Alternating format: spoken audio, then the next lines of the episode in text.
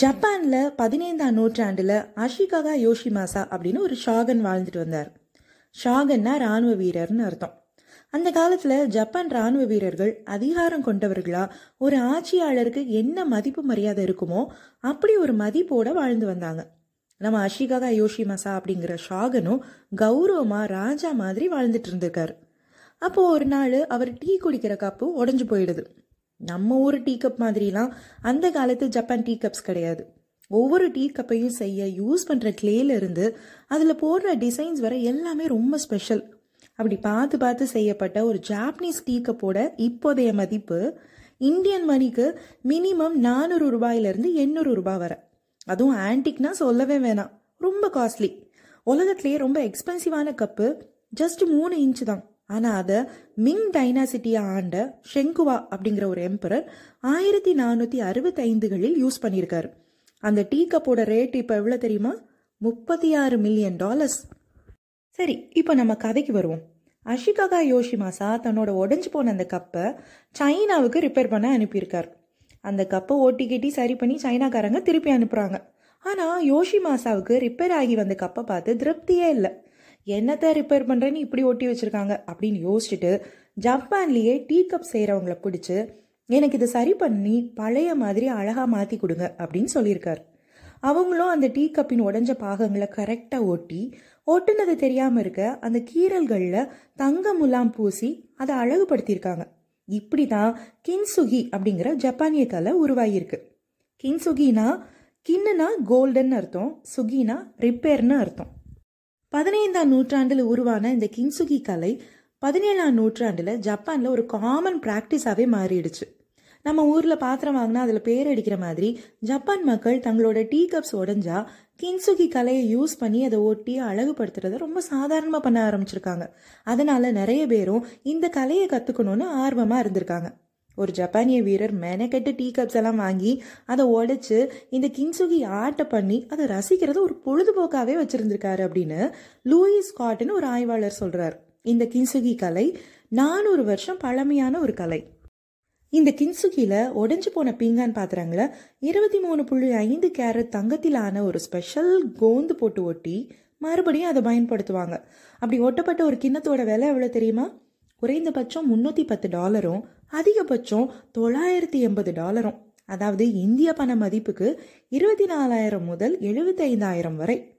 உடஞ்ச பாத்திரம்னு தூக்கி போடாமல் அதை ஒட்டி அழகுபடுத்தி எழுபத்தஞ்சாயிரம் ரூபாய்க்கு விற்கிற ஜப்பான் மக்களை உண்மையிலே நம்ம பாராட்ட தான் செய்யணும். இப்படி ஏதாவது ஒரு பொருள் ஒளிஞ்சு போனால் அதை குப்பையில் போடுற மக்கள் மத்தியில் ஜாப்பனீஸ் ஆர்டான கின்சுகி உடைஞ்சாலும் அதை மறுபடியும் இன்னும் அழகான எக்ஸ்பென்சிவான ஒரு பொருளாக மாற்றிக்கலாம்னோ அது மறுபடியும் யூஸ் ஆகும்னோ மிகப்பெரிய வாழ்க்கை தத்துவத்தை நமக்கு சொல்லி கொடுத்துருக்கு.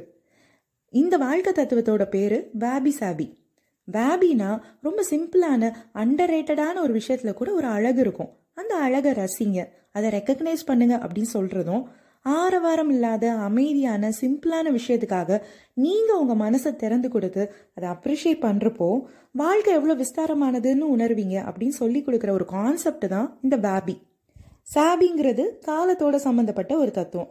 எந்த ஒரு பொருளும் காலம் போக போக பழசாகும். மனுஷன்னா அவனுக்கு வயசாகும். இல்லை செடி கொடி மரம்னா வளரும் பூக்கும் காய்க்கும் கனி கொடுக்கும் உதிரும் பட்டு போகும் இல்லைன்னா யாராவது வெட்டி போடுவாங்க. இப்படி எதுவானாலும் வாழ்க்கை சுழற்சியில் மாறிட்டே தான் இருக்கும். அந்த மாற்றமும் அழகு தான் நம்ம அவ்வளோதான் முடிஞ்சு போச்சு அப்படின்னு நினைக்கிற எந்த ஒரு விஷயத்துக்கு பின்னாடியும் ஒரு ஆரம்பம் இருக்குது அதோட ஒரு பயனும் இருக்குது அதை ரசிக்க கற்றுக்கொள்ளுங்க அப்படின்னு சொல்கிற கான்செப்ட் தான் சாபி. பேபி சாபி ஒன்றிணைந்து சொல்லப்படுற இந்த ஜப்பானிய தத்துவம் பேசிக்காக சொல்கிறது ஒரு விஷயம்தான். வாழ்க்கை எப்படி இருக்கோ அதை அப்படியே அக்செப்ட் பண்ணிட்டு அதில் இருக்கிற சிம்பிளான விஷயங்களை ரசித்து வாழுங்க. அந்தந்த மோமெண்ட்டை நிறைவாக வாழுங்கன்னு சொல்கிற இந்த வேபி சாபி தத்துவத்தோட தொடர்ச்சி தான் கின்சுகி இந்த கின்சுகியில் என்ன ஸ்பெஷல்னா அந்த உடைஞ்ச பாத்திரத்தோட உடைசல் கீரல் எல்லாம் அப்படியே தெரியும். அந்த கீரல்லாம் மறைக்க மாட்டாங்க. அது அப்படியே ரொம்ப வெளிப்படையாக தெரிகிற மாதிரி அந்த உடைந்த பாகங்களை ஒட்டி இருக்கிறது தான் அந்த பாத்திரத்தையோ கிண்ணத்தையோ ரொம்ப அழகாகவே காட்டும். இந்த ஜப்பானிய கலையோட சாராம்சமே அதுதான். நம்முடைய தப்புகளை நம்முடைய குறைகளை எல்லாம் மூடி மறைச்சு அதுக்கு பின்னாடி போய் ஒளிஞ்சிக்காம நிஜமாவே நம்ம யாருங்கிறத அப்படியே ஏற்றுக்கொள்வது அவசியம். அப்படிங்கிறது தான் இந்த கீன்சியை நமக்கு சொல்லி கொடுக்குது.